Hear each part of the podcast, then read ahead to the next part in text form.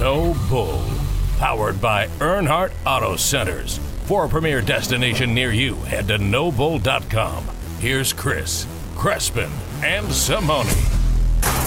And welcome in Friday edition of No Bull with Chris Crespin and Simone. The perks of Sean Crespin needing to go make a smoothie before the show. We allow the little wiggle room there for some breaking news to get in before we hit the record button. So Sean, thanks What for taking happened? that time to go get the smoothie there before the show started. We got a big major the trade way, in the National Football League. Delicious yeah, what's in this smoothie. smoothie? We got What's a we have a lemon protein powder. Not Okay, lemon. that's a good I start. I, I lied to you. Vanilla protein powder. With those are two very different flavors. I don't know how you could confuse those two. Vanilla but okay, protein. here we go. Vanilla protein powder. Blackberries, blueberries, some ice, Wow. some water. Delicious. Does it, loo- looks delicious so so I'm, glad- I'm glad you're enjoying that here before the show. But do you you needing to run to to do that before we started the show has allowed us to get our top story and potentially something that we're going to talk about for the entire in the lead segment. So sean let's waste a little time. Let's tell everybody what is in the lead. This is the one they're talking about.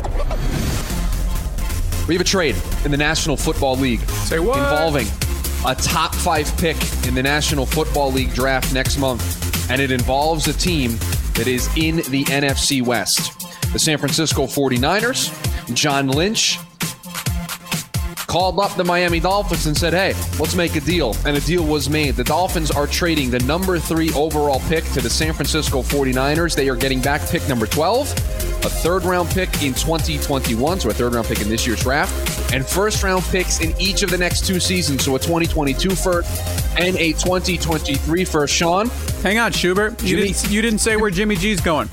Well, I was just going to say Jimmy Garoppolo may want to start hiring a moving company. He may want to have his stuff packed away in boxes, even though Schefter says that there is no plan at this time for Jimmy Garoppolo to be traded.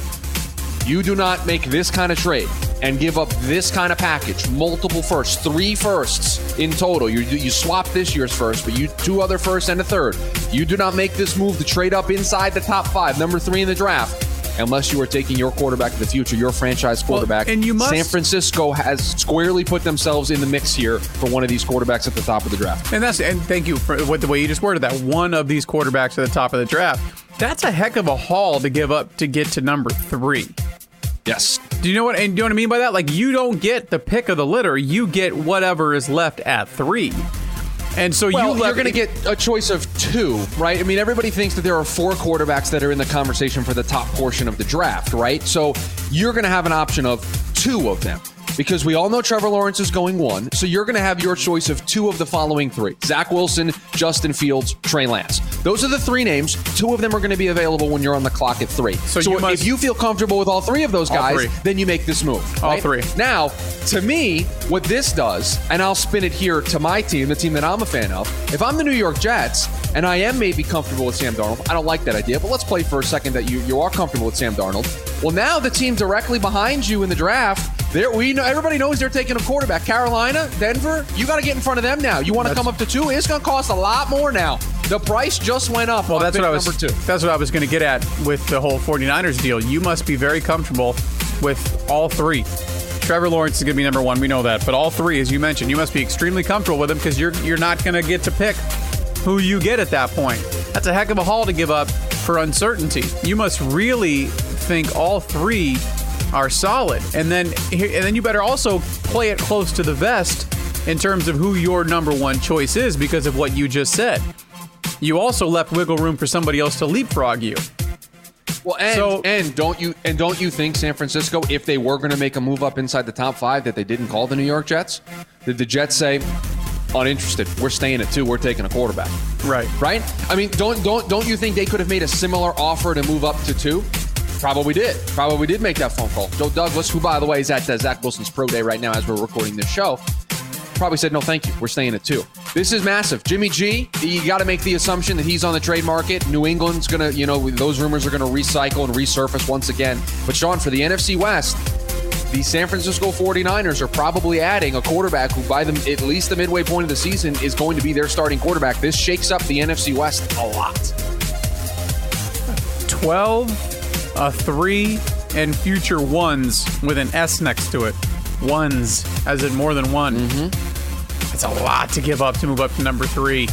if you're the And- 49ers. by the way, Miami still picks at 12. They pick at 18, and then, then they have two firsts each of the next two seasons. They're doing pretty well with what they're doing. And oh, by the way, Tua Tagovailoa is their quarterback. I was going to say, season. sold on Tua, or at least for another year.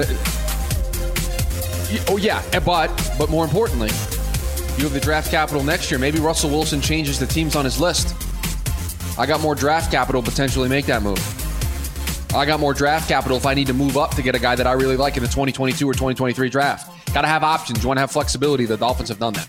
So they give. They're going to give Tua a, a good roster. Team that won 10 games last year, an opportunity uh, to try to make the playoffs, try to win games. But if not, they have a lot of draft capital Do to you be able trade to, to Jimmy maneuver out of G? this situation.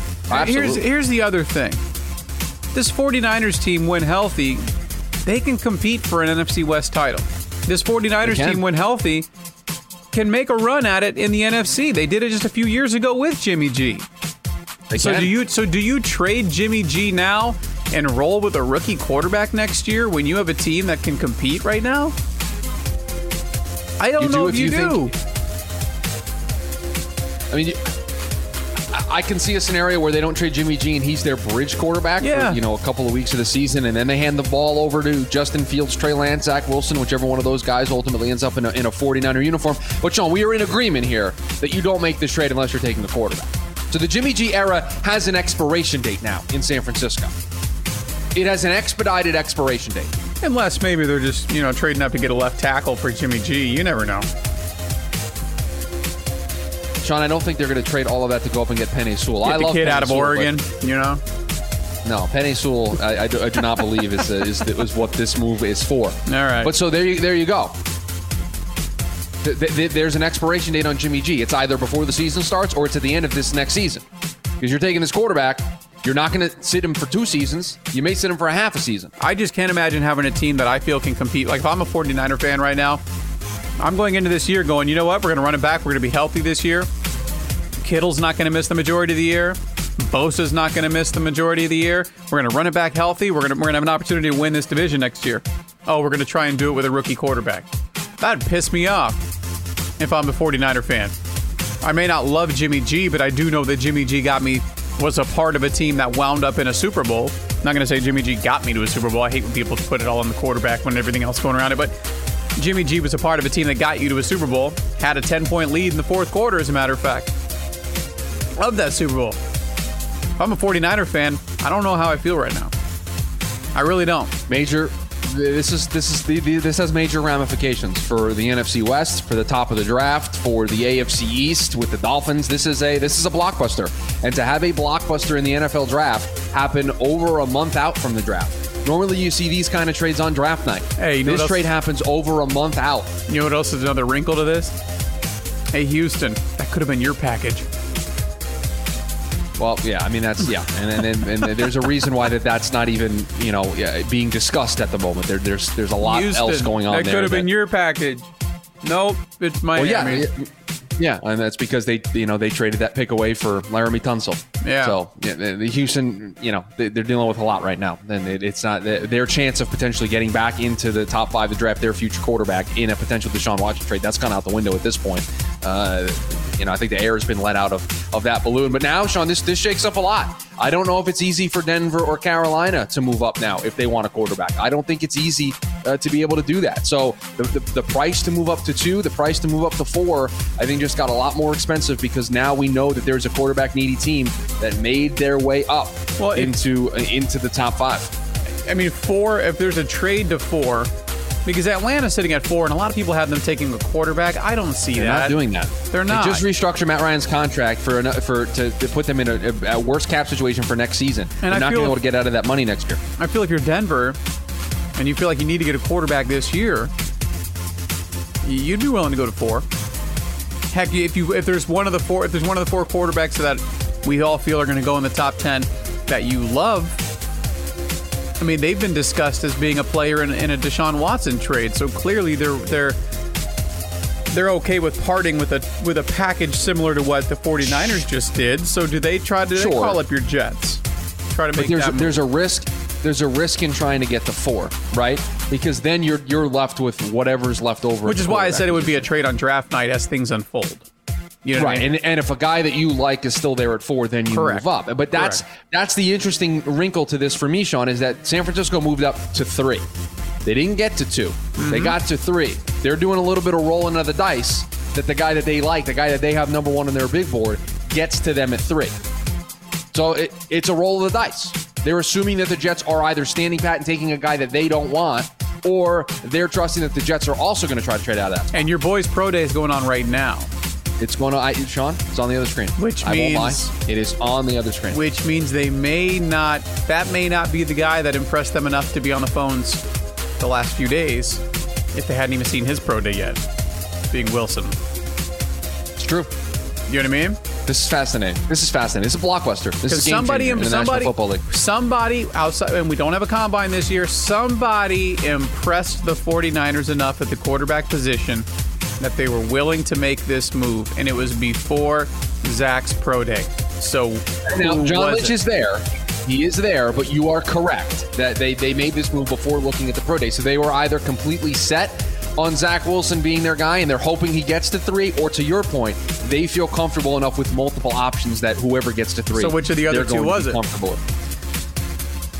My gut says Justin Fields. I agree. that's what my gut. That's what my gut tells me. Though- it's more than likely that he's going to be there.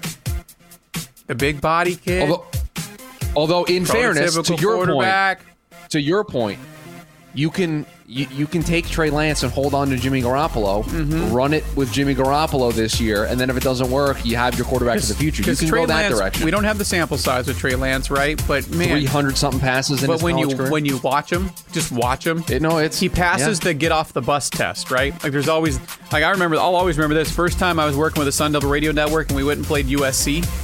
And uh, I was standing on the field before the game with Derek Hagan, just chatting it up, looking at both teams. And you'd look at ASU stretching and warming up over here, and you look over there and you look at USC stretching and warming up, and you just went, "No way, we're not winning this game." Before they even kicked off, they, they, you know, they get off the bus test. USC was a better football team getting off the bus just with the eyes. Trey Lance, It's a when bigger, you more athletic football team. Trey Lance, when you look at him, God, does he pass the eye test? Yeah, he's, he's, those he's, boxes. he's winning getting off. He's winning getting off the bus. Big, strong, arm is. I mean, just just a cannon. I, I, He passed. I have so that- many other things for in the tests, league. but but we don't have a sample size for him. I, I So mean, we'll I had all these other things for in the lead that I wanted to So get. what do you got? Let's get into them. What do you got? It's a I- I- podcast. we do where the hell we want. Well, the the NBA trade deadline came and went. Suns didn't do anything. All right, cool. They stood- they ne- stood yep. pat. Next topic. So I mean, so I got nothing there for you. All right, next uh, one. Colt McCoy's going to visit the Arizona Cardinals. Hey, I like that. Probably going to be the, the So you're- backup quarterback. So you're telling me that a quarterback behind Kyler Murray who has taken an NFL snap before. Crazy concept. I kind of like this, Steve Keim. Maybe make it happen. That'd be that'd be a good thing Yeah, to have. and- maybe in like week 17 when you're playing a division rival for a playoff spot. That would be Right, awesome it's to have. season on the line. Yeah, it would be it would be nice to have. Uh, and the expectation, at least from Adam Schefter, who, who's been pretty busy over the last 24 hours, uh, he said the expectation is that when Colt McCoy does visit the Cardinals, which apparently is supposed to be next week, Yep. the expectation is that a deal is going to get done. Yep. So not not official official, but certainly trending uh, very strongly in that direction. Sean, one more NFL news and notes uh, that I want to I want to pass along. Leonard Fournette re-signing with the Tampa Bay Buccaneers. They basically they looked at the list of free agents and they were like, "All right, you can come back. We'll bring you back. We'll bring you back. We'll bring you back." And there- there's nobody left on the list, Sean. Nobody's left. They brought everybody back. Yeah, you know, uh, we had Kevin Minter on the radio show a couple weeks ago, uh, Buccaneer, and uh, it was the day that Brady restructured. Bowl champion. So I was joking around. I was like, "Hey, Brady restructured, so you can come back this year because he's a free agent." He goes, "Actually, I'm signing tonight." He goes, "Everybody wants to come back." He told us he, he told us that two weeks ago. Everybody wants to come back, and that, and there was plenty of money on the table for especially for some of the bigger names out there that they could have taken to go somewhere else, but every, uh, uh, the, the culture they're building there. BA BA has always been a player's guy, right? People love playing for BA, and from what what people say about Tom Brady, same thing. You know, I asked Kevin, I was like, "What's it like?" He said, "You know, Tom just always wants to be one of the guys. He doesn't want to be Tom Brady. He just wants to be one of the guys." They- They're building something that it sucks. They're going to be so good again next year. I hate it. I hate it. They're going to be good because they're so it'd be just as good. Just pencil them in right now as NFC title champion. On paper, they are by far the best. Here's what you had going for you last year, because you and I talked about it a lot right here on the podcast. That the most talented team in the NFC was the Bucs. We were saying that even when they were struggling, Right. and, and people were thinking They you know, just weren't consistent enough. They hadn't figured it out yet. You know, and Bruce Arians. well, they figured it out. Bruce Arians said it really finally clicked uh, after the bye week in Week 12. And since well- then, they didn't lose a game from that moment on. Sean, I was just going to say they didn't lose after that point. And it, and it was, you know, so what you had going for you last year is that they hadn't put it together yet. Well, now it's been put together, and they're bringing the entire damn squad back. So if they're not your NFC favorite next year, I don't know who. I don't know who the hell would be. right because on paper they're putting together the same roster that just ended the year as Super Bowl champions. I think it would be foolish to not immediately put them as your favorites in the NFC. Now, things happen, teams overperform, injuries happen. There are things that could happen during the year that changes things, but I think Matt, it's foolish Matt to not pick takes Tampa. Matt Lafleur takes Aaron Rodgers off the field for no reason on fourth down. I mean, a lot of things go into it. There are a lot of things that go into it, Sean. Yes, I, I'm. Uh, thank you for bringing that up. That, that, that Matt Lafleur didn't keep his quarterback out there in probably the most important spot of the season. Fourth down, I got a top three quarterback in the league. Uh, You know, I'm going to go ahead and kick here. Got a good kicker though. Mason Crosby's a pretty good I'm kicker. go ahead He'll take kick the points there. In the, Take care. That's it for in the lead. Again, a crazy day here on a Friday. A major blockbuster trade in the National Football League uh, could change the landscape uh, of the NFL draft. I think certainly will change the landscape of the NFL draft. The Arizona Cardinals they were busy yesterday changing the landscape of their cornerback room, signing Malcolm Butler to a one-year deal. Does this show that the, the Cardinals continue to move all those chips into the middle? We'll talk about it next here on No Bull with Chris Crespin and Simone. NoBull.com. We couldn't do this show without Earnhardt Auto Centers and NoBull.com. Thousands of vehicles at your fingertips each and every day across their 17 brands, 21 different locations of Earnhardt Auto Centers. NoBull.com is where you want to go. Since 1951, you know it's a family you can trust, it's a business you can trust. 5,894 is where the number just stopped at on NoBull.com, the amount of vehicles at your fingertips. And with the NoBull Express option, one of those 5,894 vehicles could show up right at your front door today. You can test drive it for the day, feel it out, see if it's a vehicle for you, fill out the application right there online. They'll have the ride, whatever. Maybe that wasn't the color for you. They'll bring you whatever your ride is when you finalize that purchase. They'll bring it right to your front door as well. It's the NoBull Express option. It's the Earnhardt commitment to world class service and prices that just can't be beat. Right there at your fingertips, 24 hours a day at NoBull.com. Earnhardt Auto Centers, as I mentioned, a, a company, a business, a family you can trust since 1951. That ain't no bull.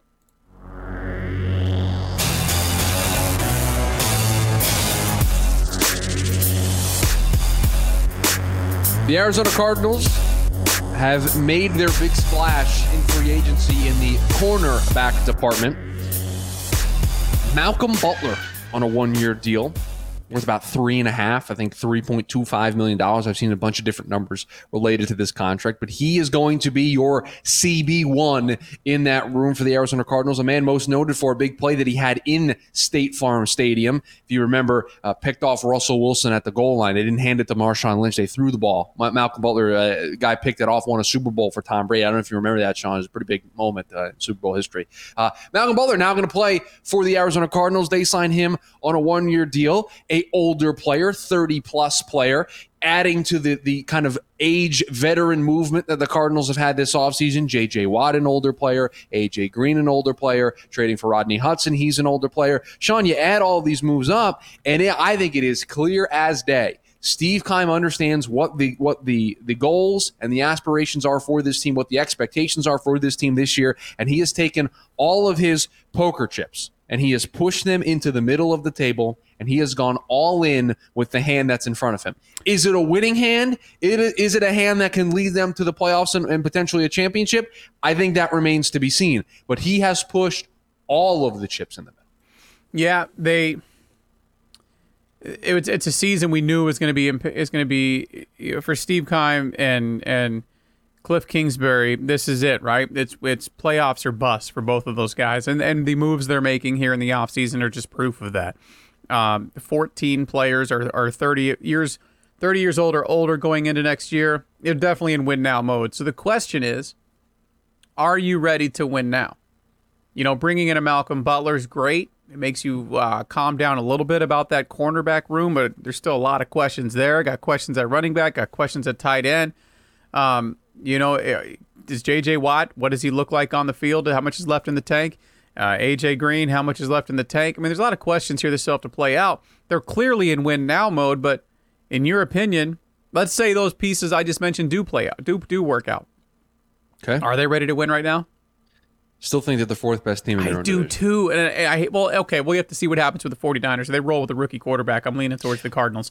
But, But, well, right now Jimmy Garoppolo's right- still on the roster, so right, and then I- and the that's Niners the are assumption. I get to. I still feel like they are too. You know, they, ha- they do they have the potential to be a competitor in this division? Sure. Everything comes together. You know, sure. Kyler Murray Mm-hmm. continues to make take steps forward as a quarterback in this league. Cliff Kingsbury continues to grow as a play caller in this league and as a head coach. Um, Chandler Jones stays healthy and that pass rush continues to be ferocious. Okay, sure. You know, plus you never know what can happen. Injuries to the other teams in the division. You never look what happened to the 49ers last year. You just you never know. They is it possible for them to, for them to be a contender in the division? Sure.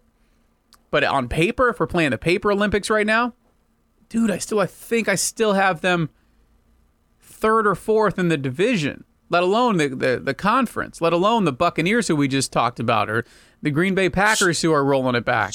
You know, like so at that point, are you ready talking to truly win now? right? But now we're talking about a team based on what we just said that if they are going to make the playoffs, it is going to be through a wild card berth. So let's play that out because I think there is really only one team in the NFC South that'll get in.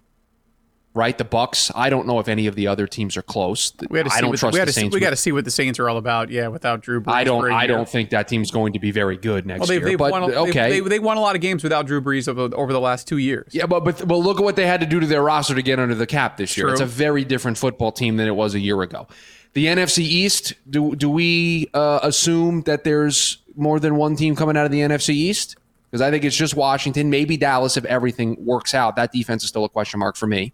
The NFC North. It's just Green Bay. Detroit's rebuilding. You know they have Jared Goff for two seasons. Well, Chicago's going Uh, to be in the mix again because that defense is going to keep them in football. they have games. a Q- QB one, Andy Dalton. You know, so they, got, they got Andy They'll Dalton be in the mix because that defense is so legit. So, and I know they did have to let they, so- did, they did have to let a few pieces go as well, but that defense is is solid. The Bears will be in the mix again. Here's the here's the thing the Cardinals have going against them. Last year, the schedule and everything about it completely broke your way. Right? We've talked about in the past here on this show the you know the list of quarterbacks you played last year. You know Andy Dalton's first start for the Cowboys, Joe Flacco's first start for your Jets, uh, Jalen Hurts' second overall start, Tua Tagovailoa's second overall start, um, C.J. Beathard. I mean, go down the list. Like you played nobody last year, nobody, and you couldn't get it done. You played nobody last year. You played the Schedule's NFC a little East. different this year. You had the NFC East as your on your rotation last year. You played nobody outside of your own division, and the 49ers were hurt both time. Well, the first time you played them was in the preseason or first year, the first game of the year. But even then, they were short on the wide receivers. Either way, you played nobody last year. This year, you got the Rams, Seahawks, and for all intent and purposes, 49ers will be healthy. You got them. You got all three of those those those three teams twice, obviously. Your home slate, you got the Packers, you got the Vikings, you got the Colts. All three of those teams, I think, are going to be extremely competitive. You got the Panthers, who beat you last year and always seem to play you you tough. You got the Texans at home. That's the one game I feel really really confident about. But then on the uh, on the road, obviously Rams, Seahawks, and Niners. But you got the Bears, you got the Titans, you got an improved Cowboys team. We don't know what the Lions are going to look like now with new quarterback Stafford out. Uh, the Jags are going to have a new quarterback. We don't know what that's going to be about. Um, they're not going to be a good football team. But I mean, I look at three games really this uh, on next year's opponent schedule as we sit today. Lock and change with the Texans, the Lions, and the Jags that I think you're going to be favored in right now. And that's it. So I mean, I I mean, how how competitive are you? Are you truly ready to win now? You brought in a lot of big names, a lot of headlines. You brought in a lot of headlines, but did you really bring in Did a you get lot better? of? Yes. Did you get better? Um, I, And did I you think, get better in comparison to the talent gap between you and the rest of the teams in the NFC playoff Correct. picture? And I think the answer to that is no right now. I really do. Well, I, listen, in areas I think you've truly improved. I mean, you guys have heard me talk about Rodney Hudson now since the trade happened. Heck, before the trade happened, when the Raiders were letting him go, I was pounding the table here on the podcast saying, dude, all in. Every chip you have, you go get Rodney Hudson. That's an offensive game changer across the board. Not just the offensive line, the entire offense improved with Rodney Hudson. Uh, so that I think is uh, yes, you improved there, but I got I got to see it more. I got to see, you know, I I, got to see an offense that doesn't feel so one dimensional. I got to see an offense that when you come in with a game plan and you get punched in the mouth, you got more than one out. You know, I got to see I got to see a coach that's able to come into a game with a game plan, have it not necessarily be clicking and be able to pivot and go in a different direction. Haven't seen that in the last 2 years from Cliff Kingsbury. All we get are post-game interviews going, "Man, they had a good game plan." That's all we get. So until I see that kind of stuff, yeah, it's going to be hard for me to to to say that yes, the Arizona Cardinals are ready to win right now, um, despite the fact that every move they've made is directed towards being a team that needs to win right now. Can I blow your mind, Sean? Please do. There's another trade in the National Football League. What just happened? The Miami Dolphins they didn't they didn't hang on to number 12 for too long. They said, "Thanks San Francisco, we appreciate you giving that to us. We're going to then take that pick. Philadelphia, how you doing? We would like to offer you 12 and a 2022 first next year. We would like to move up to number 6 in the draft." So now, the new order for the NFL draft is San Francisco's picking at 3, Miami is picking at 6, and Philadelphia is picking at 12. And I will add to this, Sean, now because of this trade, the Eagles have an extra first round pick next year. And because of the Carson Wentz trade, they could ultimately end up with three first round picks next in next year's draft if that becomes a one. Fri- apparently, everybody was like, you know what? It's Friday. We'll get all this stuff out of the way before the weekend. And everybody's wheeling and dealing. All right, who cares if the Arizona Cardinals are a winning team next year or not? So hang on. Say this again. okay. So we, we, we talked about it in the lead. The the Miami Dolphins gave three to San Francisco. They got a first round pick in 2022, 2023, and they also got 12. Well, they then took 12 and they took one of their 2022 first round picks. I don't know if it was theirs or the pick they got from San Francisco. And they just kind of steered them in the direction of Philadelphia. They didn't even really get to Miami. They got rerouted. And they're going to Miami along with number 123 in this year's draft.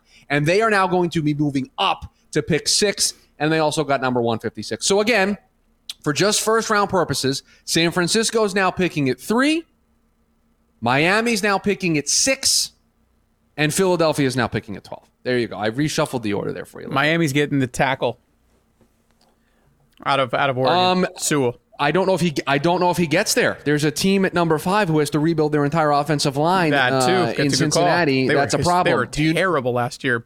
Joe Burrow got destroyed. I, can I put my mark out there? Can I call my shot here on a Friday? Yeah, where are they going at six?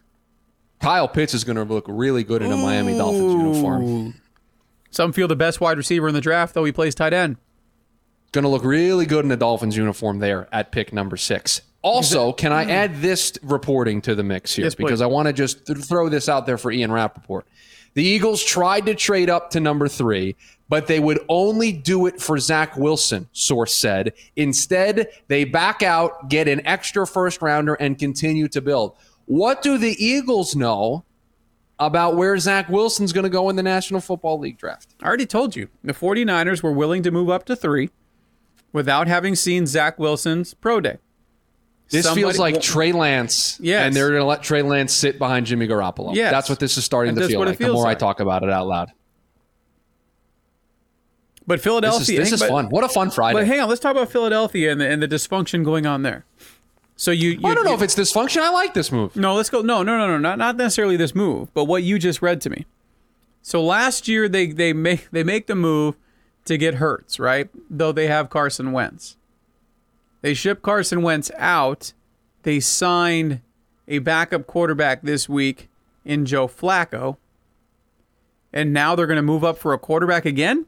Well, they, well, they were going to. They, they were going to move that's what I'm. But, right, they were going to. But, but the guy that signed, they want, they, they don't just signed Joe Flacco.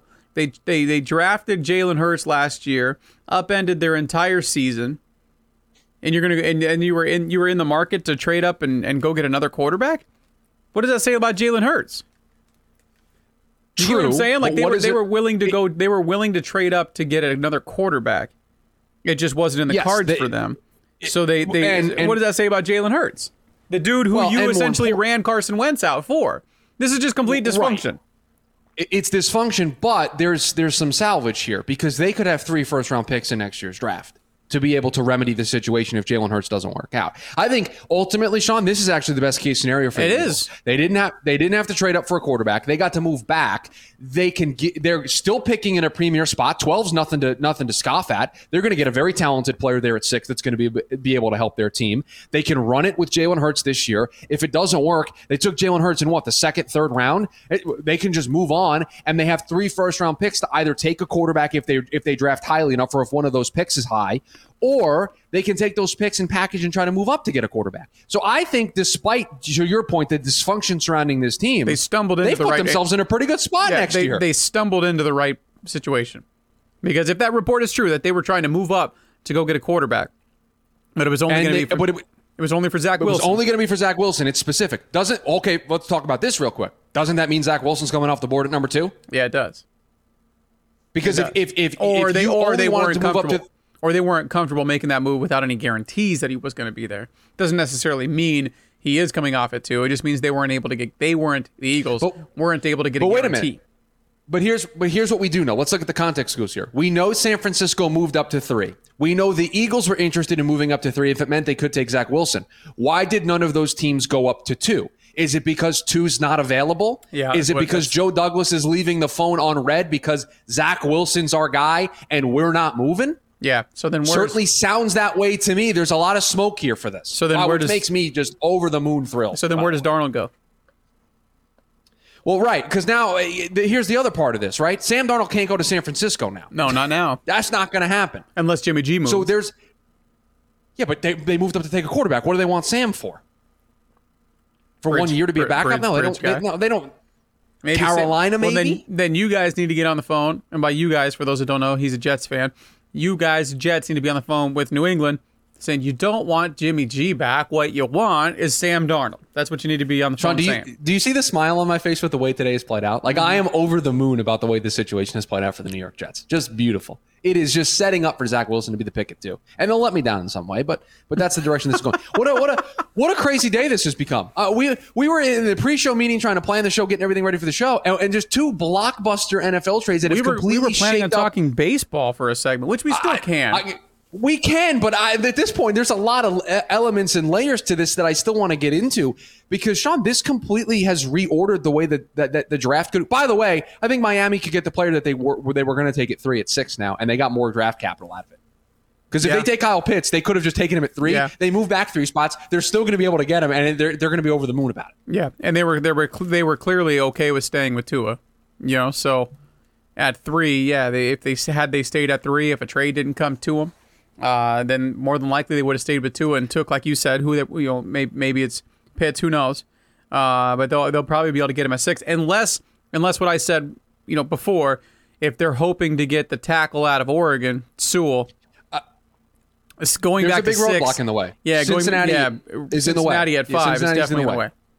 I mean, they Yeah, need they need a lot. I- I- Cincinnati needs a lot, but more the first thing first things first. Protect your app, protect your investment. Uh, in, in Joe Right, Burrow from a year ago, who got absolutely just destroyed this year. That offensive line was hot garbage. He's got to go at five.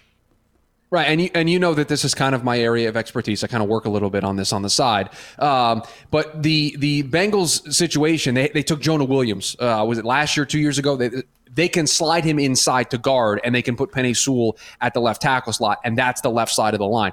That is a very attractive option for what they're trying to do in terms of protecting Joe Burrow. So that's a big thing to keep an eye on. They're not going to move out of five. I think they stay at five and take Penei Sewell. But to your, to to to the point of what I think Miami really needs is they need options and weapons for Tua.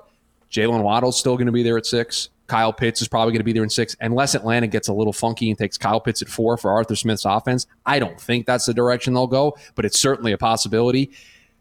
Sean, this is a very rare scenario where I think all three teams have done well here. I think San Francisco did well because they identified a guy that they love enough to move up and try to pick at three. I think Miami did well to do all of this, and the Eagles stumbled into doing well.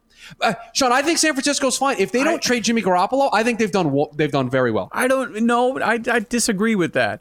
It's not. I mean, giving up a 12. So let me let's throw this out there. You're giving up a 12th overall pick to move up to three to take a guy you hope doesn't see the field this year. Or or Th- that to me doesn't make sense. That that to me doesn't not make sense at all. And that's why I think Jimmy G is on his way out. I think the San wait a Francisco. I think the San Francisco. I think You I think the San show- Francisco. I think the San Francisco 49ers end up picking at 15. But you earlier in the show mentioned that you think that this team right now with Jimmy Garoppolo, we because we've already seen it can go to a Super Bowl. Yeah, I so they're not really in, but they're not in the they, they don't there's not a big need that they need to fill. They don't like they didn't need to stay at 12 and pick X player for X position. They're, they're, they're, they- we feel that that roster, the only reason why they weren't good last year is because they weren't healthy. So they're, we think they're going to be healthy this year. They have the draft capital. They decided to move up to get a quarterback. This scenario can, if let's say it's Trey Lance, let's use Trey Lance as the example. Jimmy G can be the starter for the first couple weeks of the season until Trey Lance learns the offense, and then they pass it over to Trey Lance. And if Trey Lance is as good as San Francisco thinks he is to move up for him, we're not going to bat an eye at the Well, situation. and I'll tell you this: Kyle Shanahan's offense is run first, run first, run first, and he does want somebody who can get. That's the other thing to throw in there. Kyle Shanahan would love to have a quarterback that can get outside the pocket in that in that creative run scheme that they have and just create and more issues. All three guys that will be available to them at that pick can do that. Have Zach. Wilson, Justin Fields, Trey Lance, all can do that. So- better than Jimmy Garoppolo. In, yes, much far. better, much better. Uh, so there's that. You know, I just, I, I, I'm, I'm torn, and that's why I'm confused by the way the San Francisco 49ers went about this. Yeah, I, they're ready to win now, so hanging on to Jimmy G makes sense. But drafting a quarterback and not having a first round pick this year to go draft a guy you hope never sees the field, I just. It, none of it makes sense to me. I, I maybe, confused by the move. but maybe they do want him to see the field. Maybe they love a guy so much that they do want that player to see the field. It could be all smoke and mirrors. We've reached this point. This is the point of the year where there's a lot of smoke, a lot of mirrors. You're, you're, you're throwing smoke screens up there. They here's what we do know, Sean. They moved up to take a quarterback. They are taking a quarterback with that pick. I hope they take, Whether like- that quarterback plays in year one, Penei, so they move up to take Penei. Yeah, they take- this move up to take a Jaylen. Waddle comes off the board at three. Right. Um, but th- th- listen, I, I'm I'm flabbergasted by what has occurred here today. Uh, big shakeups inside the, the top 15 All right. of the so NFL let- draft. if you want to hit your baseball topic, let's get to it. Let's you know uh, as more of this hopefully falls into place, but it's uh yeah. More of this on the Sunday show. NoBull Live on Yeah, Sunday I can't wait on for it Facebook. for sure. For sure. Jimmy G Coming up Ji- next. Uh, let me ask you this. Will Jimmy G still be a 49er when we do Sunday morning's show? Yes, Jimmy Garoppolo will still be a 49er when Sunday right. show goes on the air. I Okay. can't promise he will be That's a 49er where we're gonna when the leave show this. goes off the air. That's where we're going to leave this. More coming up on Sunday. Uh, next topic, please.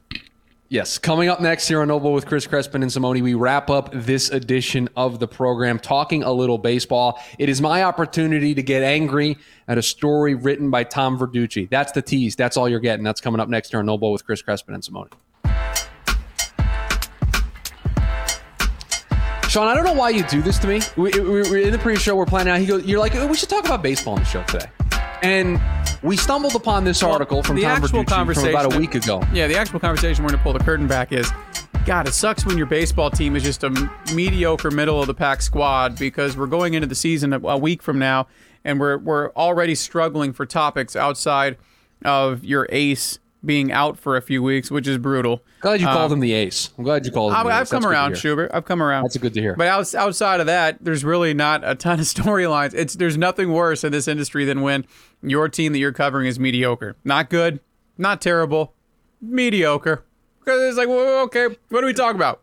So anyway, that's Yeah, how we got on the baseball topic, and we stumbled across this story that just got you all kinds of out of control. So go, I'll let you go ahead and set it up. So let me let me read you the headline of the story here, and we have a, there's there's some quotes in here that we want to delve into as well. But this is from Tom Verducci about a week ago, a week or so ago. MLB can't wait any longer to fix its pace of play crisis, and it just feels like we've reached that point of the offseason where we have to drum this back up once again. We have to have this conversation once again. And Sean, you remember what, what was it a week or two ago on the show? We talked about the new rules uh, that they put in place for this season at the minor league level. The no shifts, the pitch clock, the uh, the the the not able to to pick off more than three times, all that kind of stuff. The extending of the bags, everything that they're trying to do to try to maybe spark the game a little bit. And I said to you then, and I will continue to re-echo that sentiment now, that a lot of these things don't change the inherent problems with major leagues major league baseball's you know pace of play the pace of play of baseball is what it is in my opinion there's not a whole lot to do with it I do want to read you this quote, though, from this story from Tom Verducci from just quote machine Scott Boras. Every time I can read a Scott Boras quote, I got to do it. So this is from agent Scott Boras in this Tom Verducci story on Sports Illustrated. Quote, fans want action. They want movement. The goal should be driven toward quality of play, not quantity. The greatest way to increase pace of game is to get rid of the shift so that hitters can be rewarded for barrel management. There's so much swing and miss if they go to the plate and the only reward is the home run. We want athletic players. We don't want refrigerators at first base and second base. There, this is this Scott Boras being Scott Boras right there for you. Mm-hmm. I, have so many issues. I somewhat this. agree. And there's a lot more in this article that I want you to get to that I completely agree with. For instance, the amount of times a ball is put in play today opposed to just 10 years ago, to the amount of extra pitches we're seeing, to the length between pitches, the downtime between between Sure. uh, between batters, and from one ball being put in play to the next one being put in play. There's poten- it, it's intriguing, Schubert, because I agree with all, everything you've said the last couple of times we've had conversations that were somewhat in this realm. That it's just the overall nature of the game. But it does sound as if some things have changed over the course of the last decade that have led to a pace of play that is slowed down quite a bit. Let me read you. Let me read you these statistics, and then we can get into the conversation uh, about this. Last season, it took an average, and this is all from the Tom Verducci story: three hours and seven minutes to play a nine-inning game, despite fewer hits per game than any season except the, the 1968 season or in the early 1900s, 1906 to 1909. Just since 2011, the players have taken 2.6 seconds more between pitches, which has added 13 plus minutes of dead time to the game. They're also putting the ball in play on only 15.8% of pitches. That's down from 18.3% only 10 years ago. And Sean, you add all of that up, it adds to 259 pitches per game without the ball in play up from 239 just 10 years ago and up from 213 from 1988, which is when we started tracking uh, pitch data. In 2011, fans waited on average three minutes and 18 seconds to see a ball put in play. That's the one. Last year, the wait was four minutes. Four minutes between a ball in play. That is an issue. The, the, the problem is that's also the nature of the game. So, how do you change it? You know, and, and that's what Major League Baseball has toyed with over the course of the last, what, six, seven, eight years now, where they've tried out the pitch clock and, you know, trying, trying this and that to speed up the game, the pace of play. See, for me, it's not the length of the game, and I think this is something that they point out in the article, Schubert. Um, it's not. I've always said this. It's not the length of the game. The investment of time is not the problem. Just go look at NFL, college football.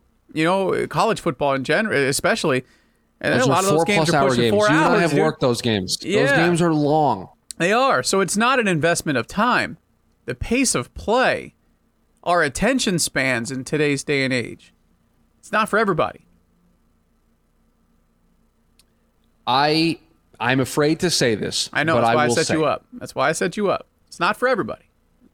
Rob Manford, close your ears because I know you can't say this out loud, but this is the truth of the matter. And it pains me to say this, Sean. I got the baseball in my hand. I've had it in my hand the whole show. Baseball has become a niche sport. It just has. It is not this this ever growing, ever expanding sport that it maybe used to be. There's a Grand old game, for that. Schubert. It's it's America's game. There are a couple of reasons for that. And I want to make one thing very clear. I appreciate Rob Manfred and Major League Baseball attempting to alter the game in a way to try to engage new fans because it could be very easy to just stick to sit back to just be like, nope, this is the way our game is. I appreciate the effort to try to reinvent the game, right? It's what we praise Adam Silver for basically on a yearly basis. Oh, best commissioner of all the sports, constantly trying to be innovative. I appreciate the effort from Major League Baseball, bringing in a guy like Theo Epstein to kind of oversee this and try to come up with all of these different scenarios. I just don't think any of these are going to work because ultimately, Sean, what it boils down to for me, I'll ask you, you're casual baseball guy. You were, you, you we talked in the pre show. 10, 15 years ago, you could name a whole bunch of guys that were playing baseball right now. The game has changed. Let me ask you this, Sean. They banned the shift. You going to turn on a game on a regular basis? No, the banning of the shift. They put a pitch clock to you. They put a pitch clock to try to speed things up. Is that going to bring you back to the game? No, no. You know I- what's going to bring you back to the game, Sean? fun.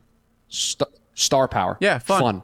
Mm-hmm. And, and and instead of maybe banning the shift or adding a pitch clock, maybe just maybe, and this is a thought, and I'm going to sound like a broken record on this, I understand, but maybe just maybe when a guy hits a home run in a really big spot to give his team the lead or to win his team a game, and he maybe has a little bit of excitement and a little bit of energy, and he launches the bat to outer space and it lands on Mars, we don't freak out the next day and say, oh, how disrespectful this is to the game and oh, this player just showing disrespect to the pitcher. Maybe instead, we embrace that part of the game. We embrace the fun. We embrace the excitement. We embrace the the energy. We embrace the creativity. We embrace these star players and not make them sound like robots. We embrace a guy like a Fernando Tatis Jr. We embrace a Ronald Acuna. We we embrace and and, and embolden Mike Trout and Bryce Harper to be stars. We we we push these guys. We try to make star power instead of when they do something that maybe is against the old guard of baseball, we try to write these guys off.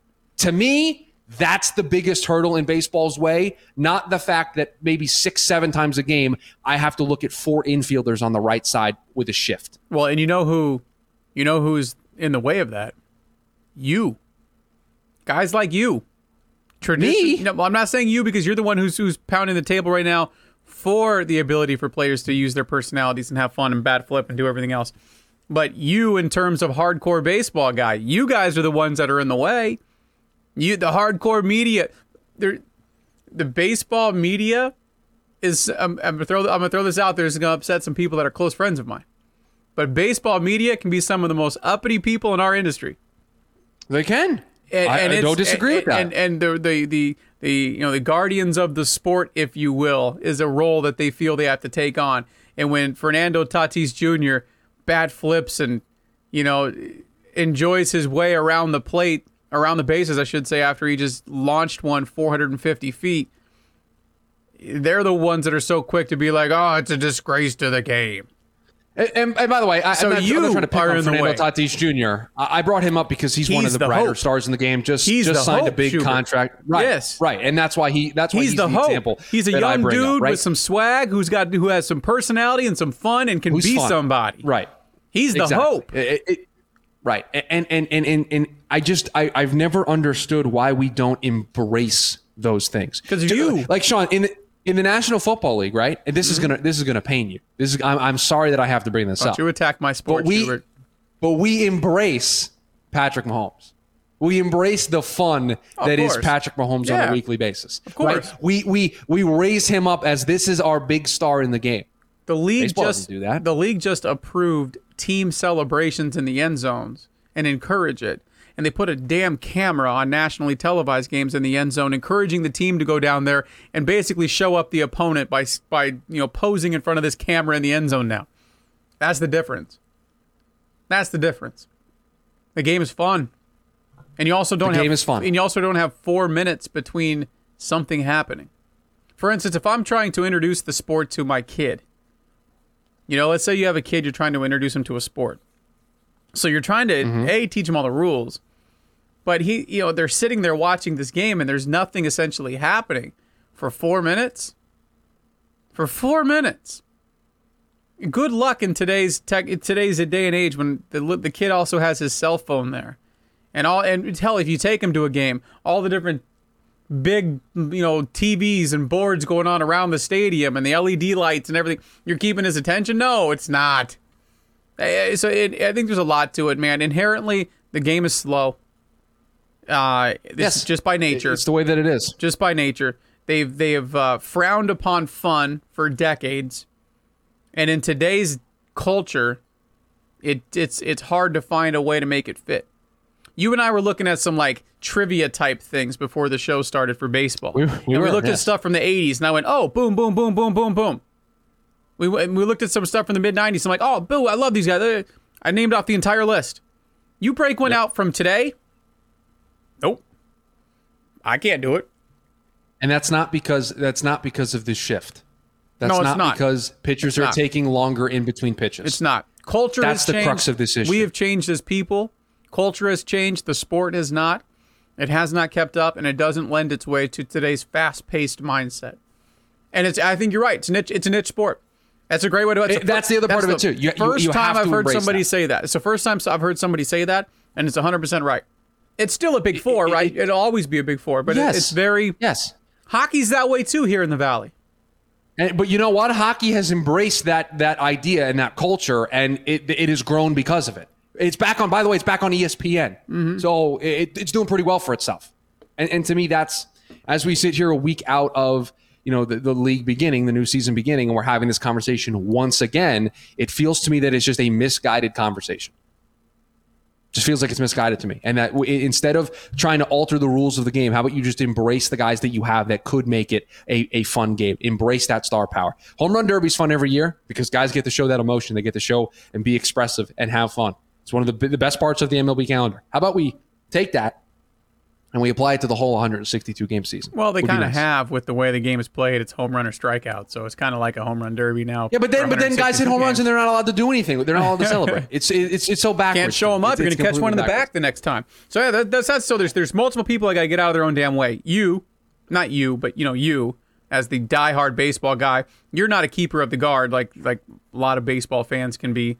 Um, but you know traditional baseball guys who frown upon you know a bat flip here or a celebration there. Get the hell out of the way. And then if a dude does have fun rounding the bases, don't plunk him in the back the next time he walks up to the plate. Yes. So the I game's got to get out of its own damn way. It's got to get out of its own damn way. Have some fun. Man, did That you hear gonna that the, do it for did you hear here. the 49ers traded up to 3 today? oh my god. That is going to do it for us here on the Friday edition, a very crazy Friday edition of NoBull with Chris Crespin and Simone. We'll be back Sunday, NoBull Live on your Facebook uh, feed. Probably more of this to get into more of this NFL uh, draft and trade rumors discussion to be had. Uh, 75%. That's the odds for Jimmy G to still be a 49er by the time we do our live show on Sunday. 75%. There's a 25% chance can- his ass right back in New England. You can follow the show on Twitter at NoBull underscore podcast. You can follow me on Twitter at Shoe Radio, S C H U Radio. You can follow Sean on Twitter at S Crespin02. Like I said, we will be back Sunday. Our Facebook page, NoBull Live, will tweet it out. You'll be able to join a 75% chance that Jimmy Garoppolo is still the starting quarterback of the 49ers when we do that show. You'll have to tune in to see if we're right. We'll talk to you then.